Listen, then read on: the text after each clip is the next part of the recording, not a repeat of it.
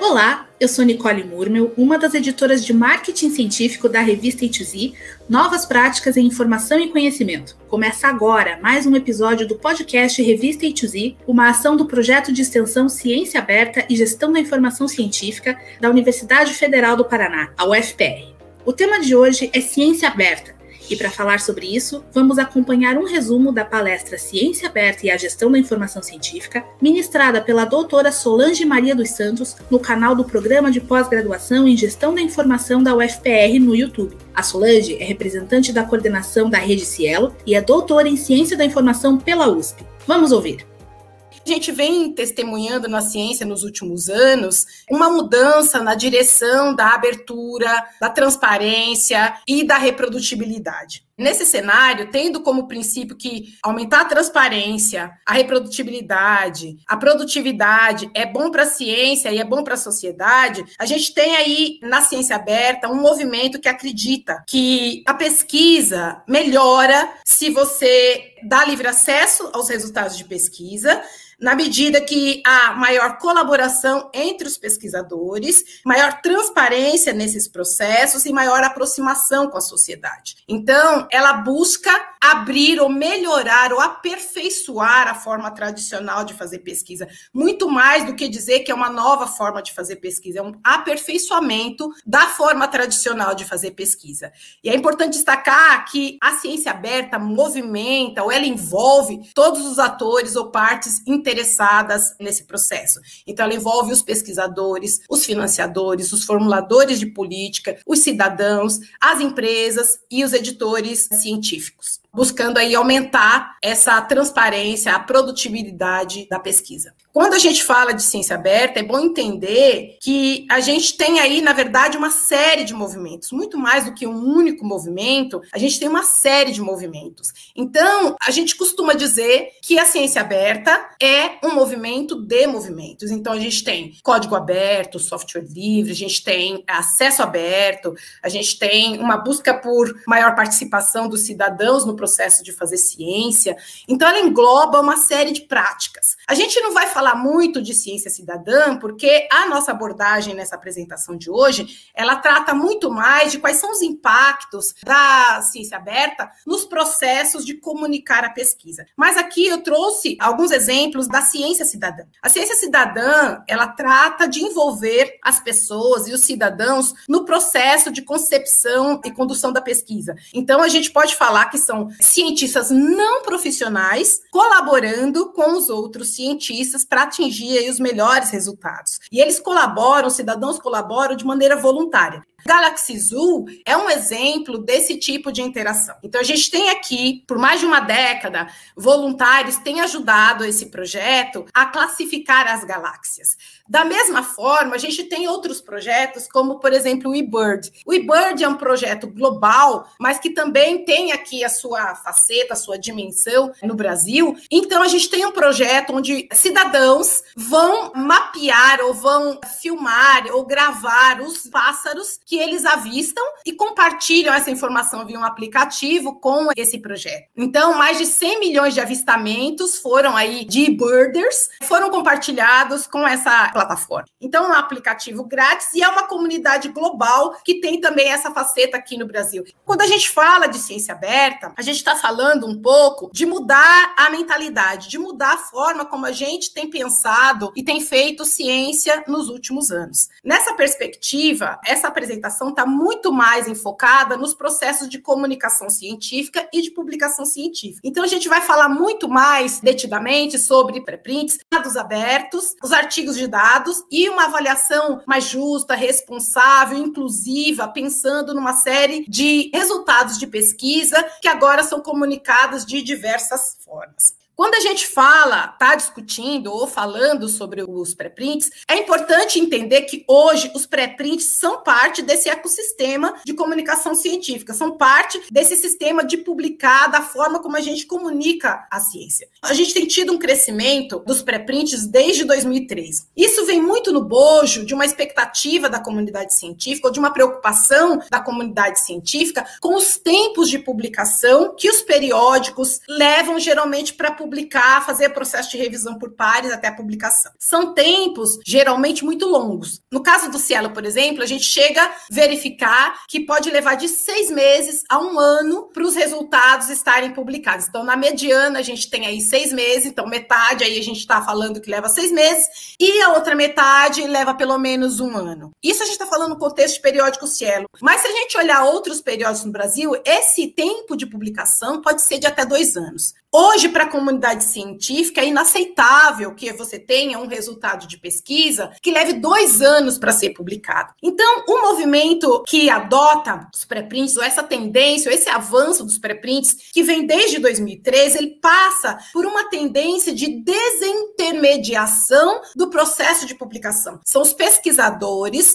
buscando uma forma de disponibilizar os seus resultados de pesquisa, ainda que forma preliminar, eliminar sem o intermédio necessariamente do periódico. Isso começa a ganhar força, na verdade, quando agências de fomento começam a aceitar, dados os tempos de publicação num periódico tradicional, começam a aceitar como evidência de resultado de um projeto financiado por elas, que os resultados de pesquisa estivessem depositados em servidores de pré-print. Então, áreas que até então não aceitavam os pré-prints, como as áreas biomédicas, que precisavam vão ter a questão do ineditismo preservada, começam também a adotar servidores de pré-print, disponibilizar seus resultados de pesquisa, já que eles não seriam penalizados do ponto de vista de financiamento, em servidores de pré-prints.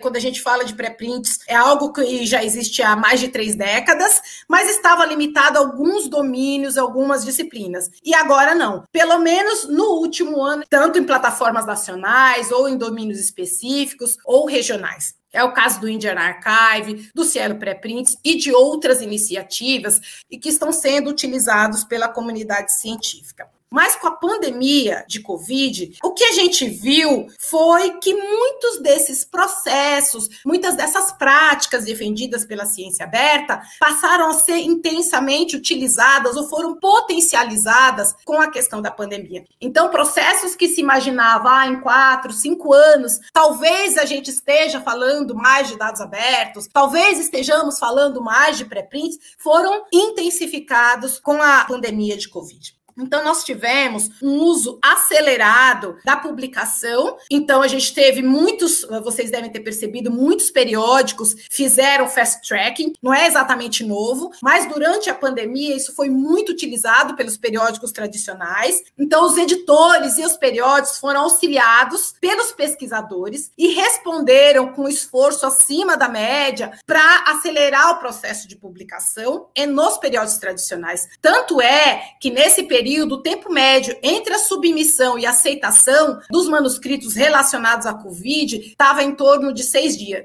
Isso foi um esforço adicional da comunidade científica no trato aí da pandemia. Então, a gente teve uma série de iniciativas que lançaram revisões, um pool compartilhado de revisores rápidos, dispostos a fazer avaliação em tempo recorde para tentar contribuir na questão de disponibilizar mais rapidamente os resultados. Nessa mesma perspectiva de acelerar o acesso aos resultados de pesquisa, os pré-prints fora desse modelo tradicional dos periódicos foram intensamente utilizados pelos pesquisadores para o compartilhamento dos resultados preliminares. Durante a pandemia, a gente teve uma atenção muito grande sobre os pré-prints. Por exemplo, em vinte e três de janeiro, os pesquisadores de Wuhan depositaram e compartilharam um pré-print no bioRxiv sobre a estrutura do SARS-CoV e o ataque do coronavírus. Esse trabalho, depositado como um pré-print, foi instantaneamente acessado por pesquisadores em todo o mundo. De vinte e três de janeiro a três de fevereiro, quando ele esteve ali só no repositório de pré-prints, ele teve duzentos e cinquenta mil downloads. Nesse momento, a gente já tem duzentos e noventa mil downloads desse trabalho no servidor de pré-print do bioRxiv. Em poucos dias, esse estudo começou a ser citado e a versão pré-print já possui trezentas citações e um score altimétrico de três mil trezentos e oitenta e sete. Além de ter sido coberto por uma variedade de meios de comunicação, de agências de notícia e ter recebido muita atenção nas mídias sociais. sociais. Em três de fevereiro, quando ele não sai do servidor de pré-print, mas ele passa a ser formalmente publicado na revista Nature, hoje, já publicado na Nature, esse pré-print já possui, que era inicialmente um pré-print, hoje trabalho já publicado, possui seis mil e duzentas citações de cientistas de todo o mundo. Claro que esse intenso acesso dos pré-prints como resultados preliminares também trouxe uma série de questões importantes ou de preocupações que são legítimas com a utilização dos pré-prints, sobretudo quando a gente está falando de pré-prints que têm um impacto, que têm implicação sobre a prática médica, sobre a saúde pública, sobre a segurança pública. Então, são todas preocupações muito relevantes. Mas a gente vai ver alguns exemplos de manuscritos que a comunidade muito atenta agiu muito em cima de pré-prints suspeitos ou de pesquisas que não tinham sido ainda validadas por pares, porque eram pré-print, mas a comunidade em tempo real começou a questionar uma série de pré-prints com problemas. Então, muitas dessas iniciativas, como o bioRxiv e o medRxiv, começaram a adicionar políticas para esclarecer a comunidade de jornalistas que esses eram resultados preliminares, que ainda não haviam sido revisados por pares e que os resultados deveriam ser tomados com cautela. E isso funcionou muito bem. Eu digo assim que funcionou muito bem, porque a gente teve alguns trabalhos depositados em pré-prints que foram praticamente dois, três dias depois retirados dos servidores, tamanha a atenção da comunidade científica em relação a eles. Vale lembrar também que nós tivemos uma série de retratações também em periódicos tradicionais, também em periódicos de referência. Então, aqui eu trago alguns casos, como trabalhos publicados no The Lancet e no New England, que foram retratados, ou seja, eles foram revisados por pares, e mesmo assim eram trabalhos com problemas. Um deles relacionava a mortalidade hospitalar associada à hidroxicloroquina e cloroquina, no Lancet, e no New England, um que fazia uma associação entre algumas enzimas receptoras aí e as mortes hospitalares de pacientes com Covid. Então, isso para dizer que os pré-prints não são perfeitos e são ainda uma modalidade em evolução, mas também os periódicos tradicionais lidam com retratações. O receio ou a cautela é necessária quando você está falando de pré-prints, mas também o fato de publicar num periódico tradicional não exime de que haja aí problemas ou que seja necessário retratar alguns dos trabalhos. Um outro aspecto que eu gostaria de comentar em relação aos pré-prints é que a intensa utilização e a popularidade crescente levou, e essas, esses problemas que eu mencionei, de preocupações com relação à utilização de resultados preliminares, coincidiram com alguns esforços da comunidade para tentar aplicar algum tipo de moderação, algum tipo de revisão nos pré-prints. Então, a gente tem aí algumas iniciativas, como Review Comments, Rapid Reviews, Outbreak Science, e até mesmo o modelo do eLife, que é primeiro publica e depois a gente revisa, que vão ao encontro desse esforço para acelerar a publicação dos resultados, mas também para que se tenha algum olhar mais cuidadoso em relação aos pré-prints. Quando a gente olha para os pré-prints, a gente tem aí alguns desafios. E a comunidade científica respondeu rapidamente aí ao desafio da pandemia de covid dezenove.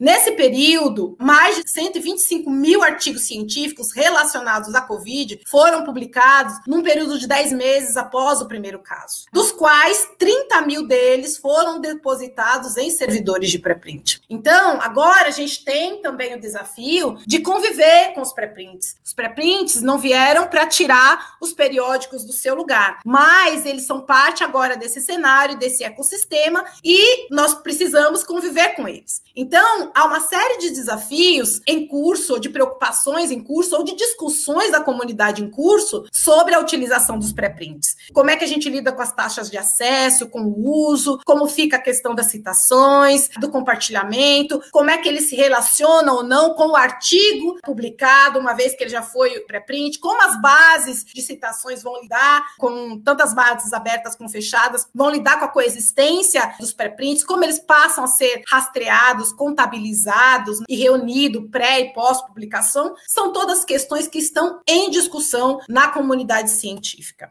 Um outro aspecto importante quando a gente fala de ciência aberta, que está diretamente relacionado à comunicação da pesquisa e também à publicação científica, é a questão dos dados abertos, dos dados de pesquisa. Quando a gente fala de dados de pesquisa, a gente precisa ter em mente que a gente está falando de todos os registros produzidos, obtidos e usados durante o processo de pesquisa que são necessários para validar os resultados dessa pesquisa. Então, é importante você que está aí do outro lado, dentro de uma determinada disciplina ou área de conhecimento, é importante muitas vezes fazer essa reflexão, o que é dado de pesquisa no meu campo? O que, que é necessário para validar as pesquisas que eu desenvolvo? Esses são dados de pesquisa. Por que, que a gente está conversando sobre isso? Porque os dados podem ter distintas formas, uma variedade muito grande. Então, a gente precisa pensar em dado de pesquisa como dado de pesquisa é o que é evidência da minha pesquisa. Evidência para esse fim de pesquisa. Então, o que é que eu preciso apresentar como evidência de que esses resultados, de que essas conclusões fazem sentido? Então, é isso que a gente está falando de dado de pesquisa. Sempre importante entender que o dado, por si só, ele não é útil se ele não tem um contexto no qual ele foi produzido. Então, não basta ter o dado, o dado precisa estar acompanhado de uma série de informações e devidamente documentado.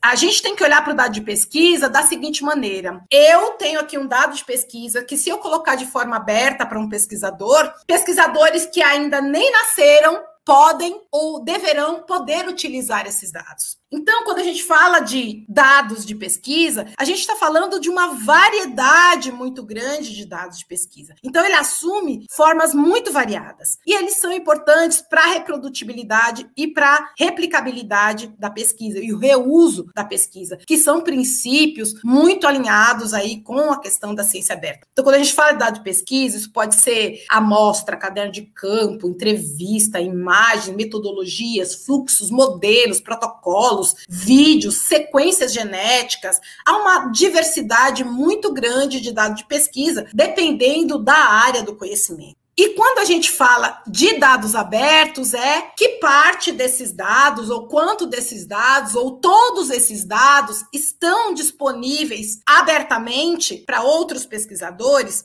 Antes que a gente tenha medo, ou receio, ou preocupações com relação aos dados abertos, é importante entender que o fato do dado estar aberto não significa que ele está aberto, que está aberto para todo mundo e da mesma forma. Existem distintas maneiras de compartilhar os dados. Então, a forma mais aberta é o compartilhamento é público, ou seja, o pesquisador compartilha os dados sem restrições de uso. Mas eu posso compartilhar esses mesmos dados. Na figura A, eu estou compartilhando com qualquer pessoa, mas na figura B, eu estou compartilhando com acesso controlado, ou seja, eu coloco algumas condições para o acesso e uso ou reutilização desses dados de pesquisa. Ele é dado aberto, ainda assim? Sim, ele é dado aberto, mas ele é dado aberto com um determinado acesso controlado. Existem ainda outras formas de você abrir o dado, mas apenas dentro de um consórcio, dentro de um grupo delimitado, você coloca políticas políticas restritivas ao compartilhamento e ao acesso dos dados, e ok, ainda assim, ele é dado aberto. Ou você compartilha mediante solicitação. Isso para dizer que compartilhar o dado não significa que eu vou abrir tudo para todo mundo, que eu vou abrir a identidade das pessoas, que eu vou... Existe uma série de procedimentos para abrir os dados. E mesmo que você não abra os dados completamente, ainda assim, ele pode ser dado aberto, na maneira como você vai compartilhar. O que a gente viu também como resultado da pandemia, a gente viu aí alguns dos grandes benefícios de compartilhar dados de pesquisa durante a pandemia. A gente viu compartilhados novas cepas, resultados epidemiológicos, experimentos fracassados. que muitas vezes não são compartilhados, porque não temos o hábito de compartilhar aquilo que não deu certo, mas só os artigos, só os resultados que funcionam. Compartilhar experimentos fracassados também é importante para ganhar tempo e para que outros não façam o mesmo experimento desnecessariamente. Aqui eu trago alguns exemplos de compartilhamento de dados durante a pandemia. Então, a gente tem o, o Genome Detective, que compartilha aí, permite utilizar dados brutos de sequenciamento, permite você colocar esses dados de sequenciamento, filtrar os resultados do que são vírus e do que não. Plataformas gratuitas de código aberto como o Nextstrain, onde você compartilha e pode ter acesso a pelo menos setecentos genomas do coronavírus, rastrear o surto e detectar as mutações desse surto em tempo real. O projeto Share, que também promove o compartilhamento de dados e a orientação de boas práticas na utilização do compartilhamento desses dados, seja para financiadores, para periódicos e para profissionais. OpenSafely, que é uma plataforma que analisa os dados de registro eletrônico. Eu disse que algumas bases de dados começaram a compartilhar, alguns pesquisadores começaram a compartilhar por meio de bases de dados uma série de informação. Essa é uma base, um exemplo, que reúne dados de biologia, química, farmacologia, redes de celulares, anotações clínicas, uma base que está disponível abertamente para os pesquisadores utilizarem. Aqui é o exemplo do Genome Detective, com uma série de features, uma série de possibilidades de utilização dos dados de genoma do vírus.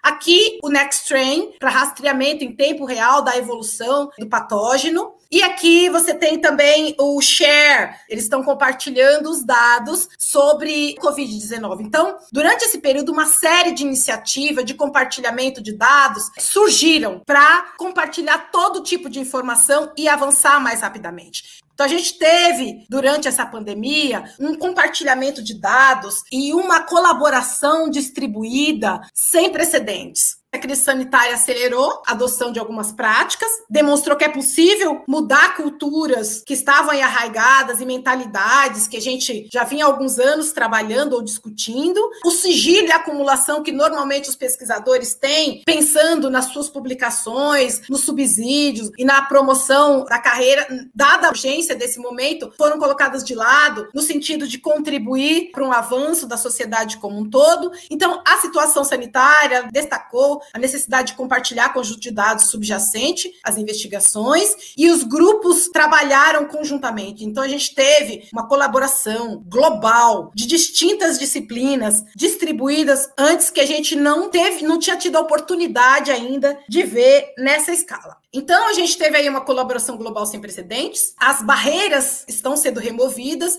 e o que a comunidade começa a discutir ou a se preocupar é se a gente vai ver, no mundo pós-Covid, uma comunicação científica com maior rapidez, maior abertura, para além de situações emergenciais, se isso pode vir a ser uma prática. Tanto é que, para discutir esse tema, já existem até algumas conferências que estão sendo realizadas para discutir como é que a pandemia impactou, além das nossas vidas, né, em várias dimensões, impactou também a comunicação científica e a publicação científica e quais desses efeitos serão mais duradouros ou vão permanecer aí por mais tempo. Um pouco relacionado aos dados de pesquisa, é importante entender que também uma modalidade de publicação que já vinha avançando há algum tempo, que é o artigo de dados. A gente não costuma não ver tanto, com tanta frequência nos periódicos no Brasil, mas essa é uma modalidade de produção intelectual, uma produção científica, que tem o objetivo, diferente do que a gente tem no artigo tradicional, que vai lá fazer uma série de inferências em relação aos dados. Esse artigo de dados, o objetivo é descrever uma coleção e um conjunto de dados. Ele descreve não só os metadados, mas relata quais foram as etapas metodológicas de obtenção dos dados, faz uma descrição minuciosa dos dados e dos ativos que compõem. Lembra que lá atrás eu disse que o contexto para o dado ele é muito importante? O que um artigo de dados faz é dar contexto para esses dados. Explica tudo sobre os dados de modo que outros pesquisadores possam utilizar. Então, de forma De forma semelhante aos artigos tradicionais, esses artigos de dados podem, inclusive, ter resumo, introdução, ter uma contextualização, os procedimentos metodológicos, conflitos de interesse, agradecimentos, referências. O que ele não vai fazer são inferências sobre os dados, mas todo esse contexto sobre os dados está presente no artigo de dados. A área de biodiversidade é uma área onde compartilhamento de dados é parte de como se faz pesquisa na área de biodiversidade. Essa é uma área, uma comunidade que está muito afinada com a questão de dados abertos e do compartilhamento de dados. Então, é muito frequente encontrar artigos de dados nesses periódicos. Tanto é que, em algumas áreas, você tem não só os artigos de dados, mas periódicos dedicados exclusivamente a dados de pesquisa. Um outro aspecto que toca a ciência aberta e que é importante quando a gente fala de abertura e transparência é o processo de revisão por pares. A dita crise da avaliação por pares, ou a crise da confiança e da transparência no processo de revisão por pares. Porque há uma questão de saturação da demanda, né? Todos nós sabemos, a quantidade de papers tem crescido exponencialmente, mas a quantidade de pesquisadores para avaliar não. Soma-se a isso a baixa qualidade das avaliações, notícias de fraudes, de má conduta. Então, a discussão sobre formas alternativas da avaliação por pares já vem aí há um bom tempo. Então, as principais crises críticas nesse quadro, a gente tem as principais críticas ao modelo tradicional, que ele é pouco fidedigno, que ele é inconsistente, ou seja, nem sempre ele detecta erros, como a gente comentou no caso das retratações, pode haver inconsistências, né, nos relatórios dos pareceristas, e ele atribui um selo de qualidade que muitas vezes não é justificado, é um processo muito demorado e oneroso, dificuldade de encontrar bons pareceristas, de obter bons pareceres, a falta de responsabilidade ou de accountability, o risco de vieses, permite vieses sociais aí durante o processo, falta de treinamento adequado, falta de incentivo aos pareceristas, reconhecimento ao trabalho dos pareceristas e o desperdício de esforços. Muitas vezes, um manuscrito é avaliado muitas e muitas vezes até que ele seja publicado, na medida em que ele pode muitas vezes ser submetido a vários periódicos. Uma vez que rejeitado num, ele vai para um próximo e etcétera. Diante dessa crise da revisão por pares, tem também um movimento dentro desse contexto de ciência aberta que defende a abertura progressiva e maior transparência no processo de revisão por pares. Quando a gente está falando de revisão por pares aberta, é importante dizer que a gente está falando geralmente de dois tipos de abertura. Abrir as identidades, ou seja, que eu sei quem são os autores, os revisores eh, se conhecem ou sabem quem são, ou os relatórios abertos. Muitas vezes as identidades podem ser fechadas, mas os relatórios são abertos, eles podem ser publicados. Então, são dois tipos de abertura, basicamente. Mas, esses dois tipos de abertura combinados, a gente pode dizer que há, pelo menos, aí,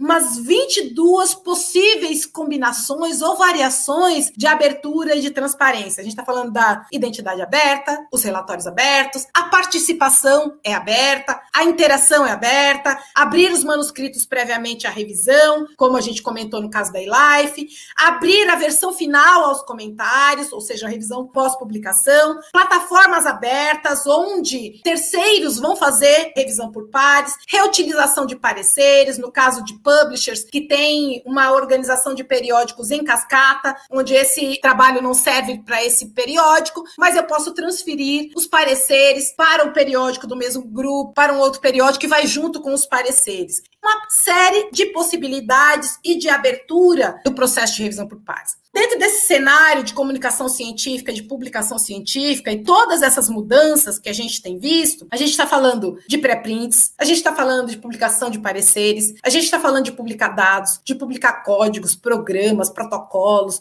a gente está falando de publicar artigos de dados, a gente está falando também de publicar artigos, livros, capítulos de livros. Mas livros, artigos e capítulos de livro, nesse cenário, perdem a centralidade, porque agora a gente passa a conviver com uma série de objetos de comunicação da pesquisa que antes não estavam aí. E como é que a gente lida com esses objetos de comunicação de pesquisa? A publicação dos pareceres, os pré-prints, os dados, os códigos, os programas, os artigos de dados e os artigos e os livros e capítulos de livros, que tinham, até o momento, sua centralidade. Isso para dizer que a gente tem agora um ecossistema, ou seja, a gente tem um mosaico, onde há distintas formas de contribuir. Mas, quando a gente fala de avaliar a pesquisa, não necessariamente a gente olha para esse cenário e reconhece todas essas formas de publicação. Soma-se ao movimento de ciência aberta, também, vocês já devem ter ouvido falar, o movimento de uso responsável de métricas e indicadores, que é um movimento que defende defende que vamos tirar aí da centralidade indicadores como fator de impacto ou outras métricas centradas exclusivamente no artigo, por exemplo. Então, a gente tem um movimento que começa agora a questionar que a avaliação da pesquisa, ela precisa ser plural, ela precisa ser diversa, que ela precisa ser inclusiva e mais justa, e que vai ao encontro também desse movimento de ciência aberta. Quando a gente está falando aqui de movimento de ciência aberta, a gente está falando que exige uma mudança de todos os atores que estão aí envolvidos no sistema de pesquisa. Então, existem mudanças aí nas práticas, no sentido que os pesquisadores vão se tornar ou devem se tornar menos protetores do seu trabalho, mais focados em contribuir com o bem comum, mas que a avaliação da pesquisa deve estar alinhada com essas expectativas também, porque hoje o que a gente tem toda uma discussão para adoção de práticas abertas pelos pesquisadores, mas como sempre, a política científica, ela reage sempre a posteriori, tem sempre um delay entre o que está acontecendo na comunidade científica e como os sistemas de avaliação, como os sistemas de incentivo e recompensa reagem a essas mudanças que estão acontecendo na comunicação científica. Então, a gente tem aqui uma série de atores e de responsabilidades que precisam ser revistas. E se a gente está querendo promover essa adoção de práticas abertas, existe sempre o que o Everett Rogers chama da curva de adoção de inovação. A gente está falando aqui de ciência aberta de uma série de mudanças nas práticas, a gente vai ter sempre os inovadores, os primeiros a adotar, ou seja, essa primeira maioria que adota as mudanças, as inovações assim que elas surgem, são os primeiros a adotar. A gente tem uma maioria antecipada que tem uma tendência maior a influenciar os próximos a adotarem, e a gente tem essa maioria tardia, né, que primeiro espera o feedback desses pesquisadores e depois adota essa novidade, e a gente tem os retardatários, que são sempre os que estão mais propensos a fincar o pé e serem os últimos a adotar. Tem uma série de desafios quando fala de adotar práticas abertas. Então, a gente tem aí o treinamento de toda uma nova geração de pesquisadores, mas por quem esses pesquisadores estão sendo treinados hoje? Será que os pesquisadores hoje, que estão treinando a próxima geração, já adotam essas práticas de ciência aberta? Então, como é que você passa o bastão familiarizando esses pesquisadores com práticas de ciência aberta? Alguns obstáculos ainda que a gente tem em relação à ciência aberta é É, como eu estava dizendo, o sistema de incentivo e recompensas. Se a gente tem sistemas de avaliação ou de financiamento que não reconhecem, que não valorizam os pesquisadores que adotam práticas de ciência aberta, os pesquisadores não vão fazer esse esforço para abrir o processo uh, científico. Então, em que medida a sua instituição diz que está alinhada, assina a declaração DORA, diz que está alinhada com práticas abertas de ciência aberta, mas no momento de avaliação para progressão da carreira, no momento de contratação, ela considera aspectos alinhados com a ciência aberta? Em que medida ela considera se o pesquisador tem publicado em acesso aberto, se o pesquisador disponibiliza os dados de forma aberta, e de que maneira o sistema que está armado hoje para avaliar os pesquisadores estão reconhecendo esses esforços? O que a gente quer é influenciar os comportamentos individuais. Então, o sistema de incentivo e recompensa precisa estar alinhado com isso, não só no discurso, mas também na prática, durante os vários processos de avaliação que existem. O outro desafio é como é que a gente vai medir o estado de abertura da ciência. Quando eu estava falando da valorização de práticas abertas, passa também, em alguma medida, pelo uso responsável de métricas e indicadores, contrapondo-se aí em que medida os indicadores tradicionais dão conta de medir a abertura da ciência, dão conta de uma avaliação justa e equilibrada. Se a gente está falando de ciência aberta, agora as exigências são outras. Em que medida essas instituições estão alinhando os seus processos e não estão só centrados na questão da produção de artigo científico, livro, capítulo de livro. Como é que essas outras formas de contribuição que estavam sendo negligenciadas passam a ser reconhecidas, já que o foco era só no artigo e no livro. Então, você precisa reconhecer dados, metadados, artigos de dados, pré-prints, protocolos e uma diversidade, uma pluralidade de outputs e de resultados de pesquisa que hoje são publicados. Alinhado um pouco com isso que eu estava dizendo, a gente tem aqui na Nature, publicou-se que alguns financiadores já começam, nesse momento, exigir e recompensar a adoção de práticas abertas. universidades, como sobretudo as universidades da Holanda e muitas também do Reino Unido, têm feito esforços para mudar os seus processos internos de avaliação, buscando avaliar essa pluralidade, buscando uma avaliação mais justa, buscando uma avaliação mais responsável da pesquisa. O foco passa a ser o foco na qualidade, como é que a gente atinge o melhor equilíbrio entre essas questões, passa desde equidade de gênero, a diferença das áreas científicas, os diferentes produtos que essas áreas entregam como resultado de pesquisa.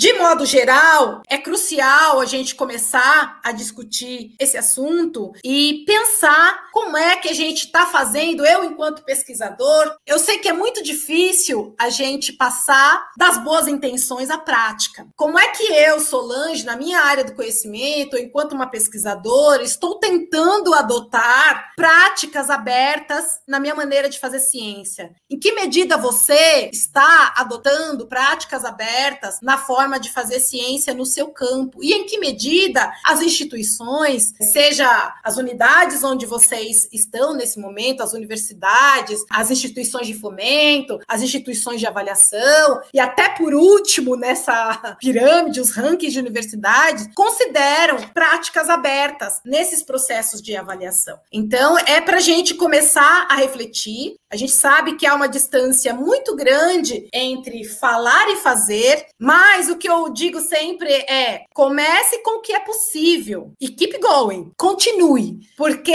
se a gente esperar o momento ótimo, a gente não sai nem do bom e nunca chega ao ótimo. Em que medida eu posso hoje adotar pequenas práticas abertas e vou aos poucos incorporando essas práticas no meu fazer científico?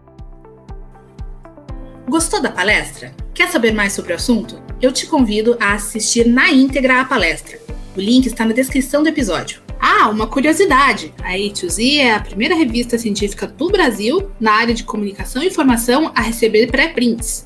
Chegamos ao fim de mais um podcast Revista E dois Z, uma ação do projeto de extensão Ciência Aberta e Gestão da Informação Científica da U F P R. Na descrição do episódio estão os contatos da palestrante e os links para você encontrar a revista E dois Z, um periódico científico interdisciplinar e de acesso aberto do Programa de Pós-Graduação em Gestão da Informação da U F P R. A revista E dois Z tem um site e também está no Twitter, Instagram, Facebook e nos dez maiores agregadores de podcast do planeta. Basta procurar por Revista E dois Z. Eu sou a Nicole Murmel e a gente se vê no próximo episódio. Até mais!